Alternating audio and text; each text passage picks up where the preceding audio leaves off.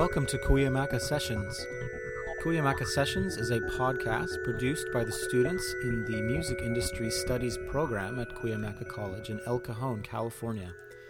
My name is Taylor Smith. I'm the chair of the Performing Arts Department at Cuyamaca College.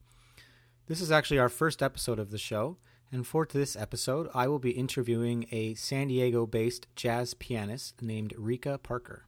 Welcome, Rika. Thanks for having me. Thanks for being here. Um, so let's start. Can you tell us a little bit about yourself? What What do you do? What's your What's your story? Um, how long is this podcast? um, well, I uh, I'm Hungarian originally. Um, well, I mean, you're still Hungarian. Like I'm that's here. where you were born and all that stuff, right? True, Okay. true. However, I am a U.S. citizen, so um, I uh, uh, started with uh, classical music, which um, is pretty mainstream there. Jazz was still kind of uh, on the periphery when uh, I became interested in it. And uh, I did go to a classical conservatory, um, the Bela Bartok um, Conservatory uh, was kind of a, an extension of that. It was the Franz Liszt Academy of Music, which where uh, I took some classes part time, and then I would go over to the Jazz Conservatory to audit some classes. Following that, I came to the state uh, states and uh, attended Berklee College of Music for my undergrad, and then all the way across, I came to San Diego, where uh, I got my master's at San Diego State in jazz studies. So that's it in a nutshell. Okay, so when was it that you came to the states? When? Like Oh. what year? Gosh, uh, 1995. And that was to come to study at Berklee. Yes, Yeah. correct. Um, Berklee has a, an, an unusually high number of international students. Even back then, they did a lot of marketing overseas. So they had a two week, uh, they called it a jazz clinic. Uh, and uh, I always thought that was kind of a funny name for it, but uh, it drew a lot of students and they had scholarship auditions. Um, I had no idea I was going to partake in one, but I was encouraged to do so. And when I did, it was announced at the end that I won a, a partial scholarship. And that, that's what got me to Berklee the next year. So you know, I'm I'm curious. Growing up in Hungary, I don't. I have been to Hungary, but I don't know a ton about it other than I spent a day in Budapest, and that's about it. Well, actually, I was there for a week, but that, that's a whole other thing. But I don't imagine it as being like where there's a ton of jazz happening a lot. Now, maybe I'm wrong, but uh, when and how did you kind of become interested in jazz? You said you started as a classical pianist and then like is there is jazz like easily available or lots of clubs in in hungary or Actually, there are. Oh, You'd be surprised. Uh, they they kind of uh, well, if you if you've been to Budapest, you, you see that just about every building is like a, a hundred plus years old. So you might have walked past a jazz club and not even know it. You might have thought it was a museum. But uh, it's interesting. It's uh, w- Hungary used to be a communist country way back when. Uh, worst of it was in the 50s and 60s. And at that time, even just listening to jazz could have gotten you to, to serious trouble. Um, my piano teacher told me a story about how he was playing in a bar, played a few jazzy chords, uh, and apparently uh, the person who owned the bar uh, immediately called the uh, the police, who then came out and, and chased him through like cornfields or something. Now, I don't know how accurate the story is, but I- it's I'm sure it has some some truth to that. And um, later on, uh, you know, in my time, uh, mid '80s, um, I, I had teachers in my school who, when they found out that I started dabbling with jazz, uh, they would say, "Well, you know, uh, you you that that's kind of nice. I mean, you're you're sort of a musician." So that that was kind of the vibe. However, uh, that's kind of rural Hungary. Now, Budapest is a pretty cosmopolitan city, so there was jazz readily available. I would say, um, again, you know, from late 50s, uh, I'm sorry, late 80s on, uh, it, it has become pretty mainstream. The interesting thing is, is that um, back then, a lot of people listening to jazz, they were listening to uh, Keith Jarrett, Paul Bley, no Miles Davis, no Oscar Peterson. so it's kind of like, okay, but what happened to the first half of jazz history? So we kind of went, we kind of skipped the whole bebop and swing era and it went right for modern. That's the only difference that I would see. But in terms of interest, there's a lot of interest in jazz. Interesting. Yeah. Oh, so then, and then um, what brought you here? So you came to the States to go to Berklee, and then what brought you here to San Diego? Well, actually, that that was a completely personal reason. I I met uh, my then boyfriend um, in Boston, and uh, he got a job in San Diego, and I just followed him. And I I actually got my uh, undergrad degree in film scoring. So not really knowing where I was gonna go with this, I thought, well, at least I'm close to LA. Maybe at some point uh, I'll, I'll, do some some composition uh, you know around uh, it never really materialized. I've d- done some local jobs and uh, well i did do that concert here uh, a little while ago when we were doing movie music which uh, i had a lot of fun with but i ended up performing. And i find that it's actually a lot of fun. There's a pretty nice jazz scene here in san diego yeah so you've played with a pretty wide variety of people here um, are there any, like, is there a particular setting or a particular style that you feel is kind of your thing or you feel most comfortable? Well, yeah, it's uh, uh when you go to jazz school, you know, you're kind of required to learn all styles. Uh, but that's a really good question because uh, I think I'm kind of at odds with a lot of the uh, majority of jazz players here in San Diego who really like to play hard bop. And they're my friends and they would not say no for to a gig but i have to say if they called me to play bebop i would say you know i i'm okay i'll i'll, I'll do fine but that isn't necessarily what's closest to my heart i i I kind of like uh, modal jazz, more modern sound. So that would be my preference if I was putting a show together. And uh, as far as the setting, I really love uh, quartets and quintets. I love working with horn players. It's just um, I really have no particular reason why. I just happen to really yeah. like it. Well, it does relieve some of the pressure off of you, I guess, because you have somebody else to play the melody. That's true. That's true. I've gotten into trouble yeah. because of that. There were certain songs that I've been playing forever, and and uh, then then we did a trio, and I had to kind of like, wait, what's the melody again? How does this song go? I'm just gonna embellish it, and I'll call it improv. well, that's interesting because I'm similar in that I well I I do. I think kind of modal stuff is really where I feel like that's for me. Speaking of that, you know, everybody has kind of their favorite performers, whether historical or modern. What are some What are some of the players that you really? Oh gosh, um, I, kind of the way I feel about that is is that I I can't say I have one particular artist. I really am more uh, attracted to what the song sounds like and so far, I haven't found myself consistently liking one artist. Back, uh, way back when in, in Hungary, I would listen to a lot of Oscar Peterson, but I'm not sure. I mean, I love his music, don't get me wrong, but there wasn't as much jazz readily available to buy on CDs. Uh, there was a jazz station. Uh, they would uh, broadcast just a variety of, of players.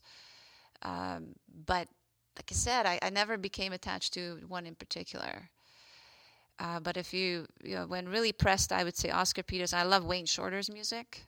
Absolutely love Wayne Shorter. Um, so those would be the two that come to mind. Yeah.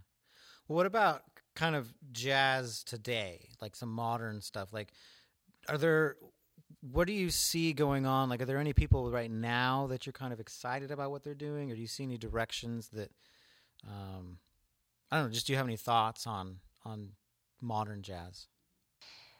Well, um, I don't want to sound too pessimistic, but somehow it feels like um, all these jazz giants um, who are still performing today, uh, like Herbie Hancock, uh, Chick Corea, uh, they're icons, and I've not yet seen or heard of anyone like really, really recently who ha- who has achieved that same musicianship. Uh, so obviously these people are still working and their music is, is wonderful. Or or Wynton Marsalis, the Marsalis brothers, they they were performing at um, uh, gosh I forgot the venue, but but I, uh, I, I heard the band and they were just fantastic.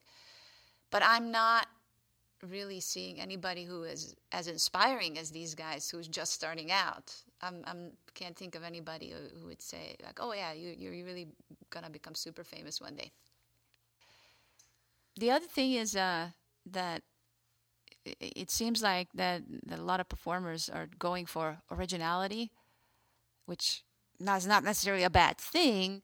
But what happens, in my opinion, is that that becomes the main objective, and sometimes that's at the expense of the content. So it, it may be something that they think is wonderful just because they came up with it, but it may not be something that as aesthetically pleasing to me to listen to, like somebody like Miles Davis, for example. Sure. So, what about um, what has been your experience playing here in San Diego? Um, are there any kind of like experiences that stand out to you as really meaningful?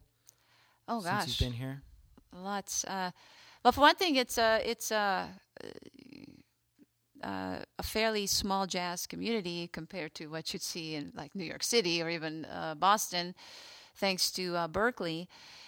Uh, for the good and the bad of it, uh, and uh, the good part is is that you really get to know the people you play with. I mean, uh, I spent a few years when I was uh, in, in, in grad school uh, just trying to put myself out there and get to know people. And I went through that phase, um, which I think almost everybody goes through at some point. Is you you play well, but you're not well known enough, and so people are kind of uh, apprehensive about hiring you because they don't know what, what you're going to get. And eventually that turns around and you're going to get the phone calls and everything. But I remember I had to work really hard to break in. And um, thankfully, because we're a, sort of a, a, a small community, I don't have to try as hard anymore to hustle because I've been around enough. I just talked to somebody who's a wonderful uh, bass player, uh, Justin uh, Grinnell at USD um, well, he teaches everywhere, and I haven't spoken to him in, I want to say, probably 10 years. And when I said, hey, it's Rika, I didn't have to reintroduce myself. He still remembered me. So that's that's cool. Mm-hmm. Yeah, you know, sometimes, um, especially in, in jazz where there are often not like established bands, it's just kind of like a rotating group of people that they all kind of play with each other, but very few of them are actually like, you know, dedicated to just playing with this one person or something. Um, it's nice that it is kind of small and also everybody's kind of my sense at least is that everybody's kind of working together, helping each other out, and there's not like a ton of cutthroat competitiveness amongst others. Now maybe I'm missing that, but I don't I don't sense that. I'm sure there is. I mean, it, it's it, it, that's inevitable, but you're right. Yeah, it's it's certainly not. Uh, uh, I have had a lot worse experiences at, at Berklee uh, and the times. So yeah, yeah, I would have to agree. Good. So now I'm I'm curious about uh, as a female pianist and well just jazz musician in general. Um, there aren't a lot, right? So has that has that been? Have you found that to be like a hindrance? Are people not willing to? I don't know, take you seriously or anything like that. What's that experience been like? well, depends on how you look at it. It could be a hindrance. It could be an advantage. Um, but yeah, that's that's uh, definitely a loaded subject. I when I was in Hungary, I was the only one uh, at the time. Not anymore. Um, but you know, um, like one of the stereotypes uh, definitely out there for female jazz musicians, and everybody thinks we're all singers. Uh, I have had some experiences when I would go to a, a club. Um, I would be the first one to arrive, and so the bartender or the owner would say, "Oh yeah, the singer's here." so after a while, you know, I said, "Okay, you know what? I'm just gonna go with this. I'm gonna say, yeah, I'm the singer," and I would start singing. Now you have, I don't think you've ever heard me sing. It's it's it's dreadful. It really is. It's like Edith Bunker meets uh, Marge Simpson.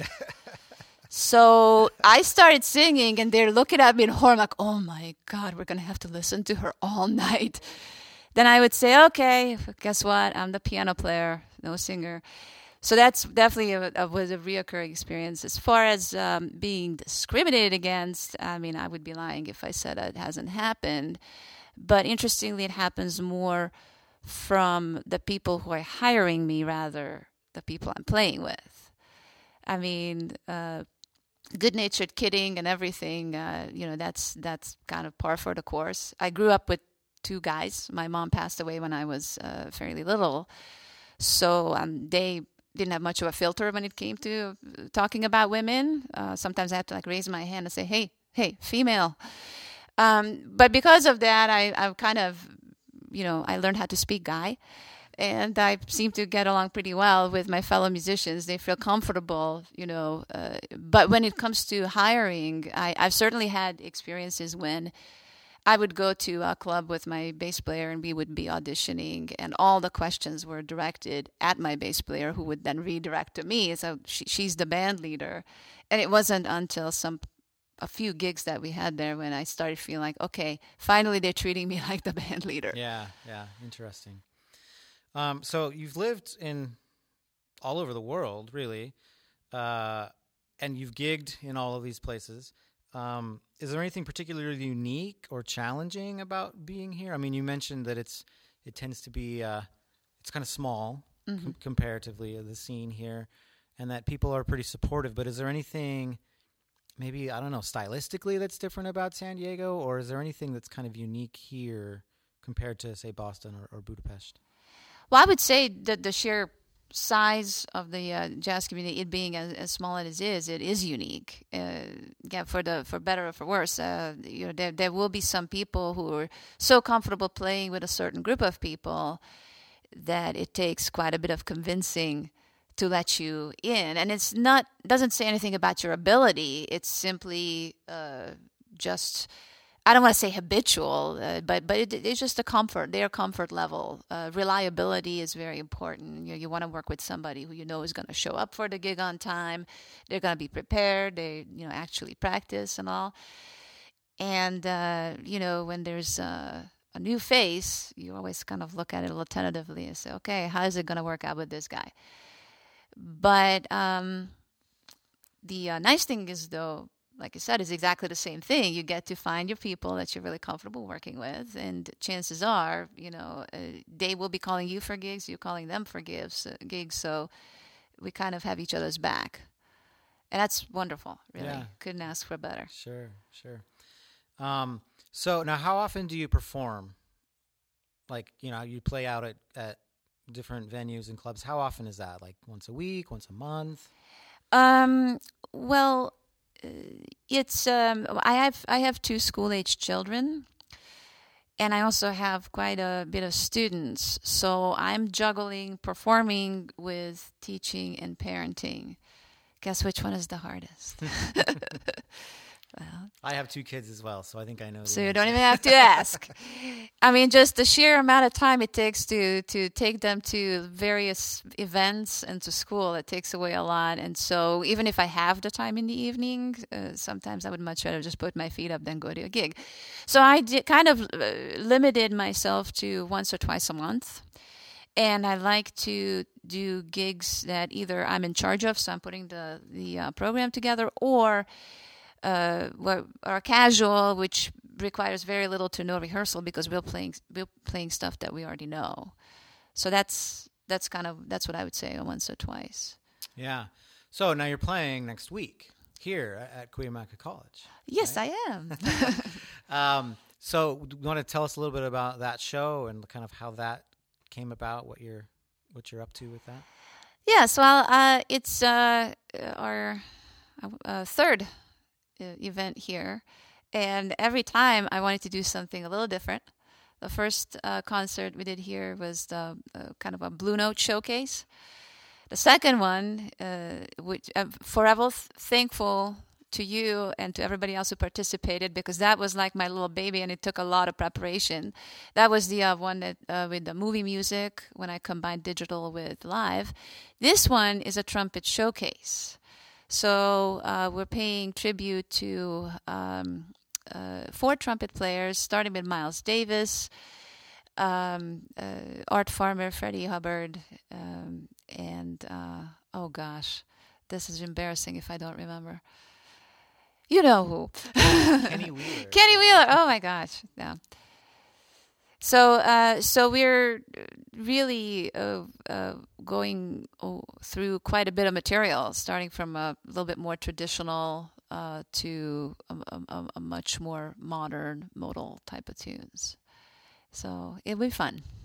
Yeah, and so um, so that's going to feature Derek Cannon on Yes. trumpet, right? He's going to put on his Miles hat and his Freddie Hubbard hat and all that stuff. Right? And all of them, yeah. well, and he's playing flugelhorn too, which is always great. Yes, he, he we actually did a, a, a whole show with Flugelhorn with, with Derek. That was the Art Farmer tribute. Uh, and uh, Derek, you know, speaking of somebody you're really comfortable playing with, I've known Derek for, for quite some time. And uh, uh, actually, it's kind of funny because when I first uh, started kind of like um, uh, breaking in here in San Diego, uh, I, I heard Derek play with Richard Thompson, and uh, they were uh, doing some uh, spirituals, I believe. Uh, and I heard Derek play, and I said, "Oh my gosh, this guy is amazing. He'll never gig with me." And lo and behold, now you've done it. Well, at least here, this will be the third time Yeah. here. Oh, and then- let alone all the times you play with him outside. Of yeah, here, right? he's a wonderful person to play with, a great person to work with, and is very versatile. Which is why I thought about him right away. I think he's actually one of those people who are going to be able to pull this off and and wear that many hats and be able to do a great job. Yeah. Yeah, so that concert's on uh, it's next Thursday, which would be October 25th, Yes. right? And that's here at Cuyamaca at 7:30. Um, so yeah, everybody should Mm-hmm. Yeah. come. And, uh, And despite despite my presence in the band, it's going to be I was gonna be was just. I was gonna joke about it. but You got a pretty, pretty cool bass player too. uh, which I've been able to play the three times you've played here. I've played with you, which you Mm-hmm. Yeah. know, honestly, that first time, uh, I really was kind of dusting off my bass because I hadn't played in a long time, especially jazz stuff. really? I, well, it didn't yeah, show. so I had, well, thank you. Um, so it's been kind of fun to have that opportunity to come up over and over again because it's like I said, I used to play a lot and I just haven't. You know, teaching Mm-hmm. full time and everything is it's hard to keep up. So Don't forget the parenting. That- and the, yeah, well, that's a whole other job. Um, so yeah, that'll. I'm sure that'll be a great concert. Um, Mm-hmm. yeah, I'm. I'm excited really about it. looking forward to it. Good. Well, do you have anything else? Any like parting words of wisdom or anything that you want to? Gosh, I don't know. Give us Keep on swinging. Great. Well, thanks for being here. Um, Thanks it's again Been a for nice having me. conversation. Thank and, you. Uh, that's it. All right.